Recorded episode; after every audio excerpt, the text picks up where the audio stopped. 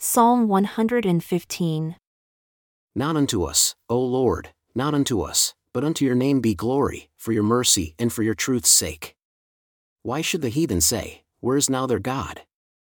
But our God is in the heavens. He has done whatever he has pleased. Their idols are silver and gold, the work of men's hands.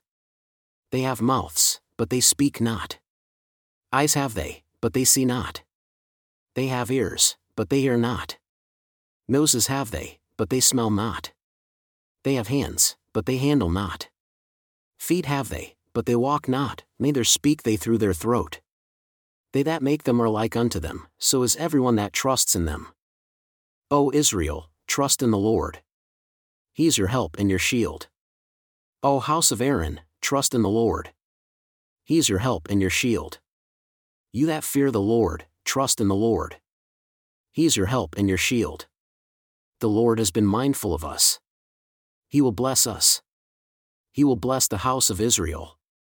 He will bless the house of Aaron. He will bless them that fear the Lord, both small and great. The Lord shall increase you more and more, you and your children. You are blessed of the Lord who made heaven and earth.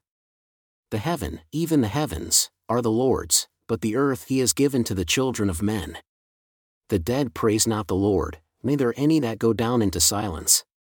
But we will bless the Lord from this time forth and forever. Praise the Lord.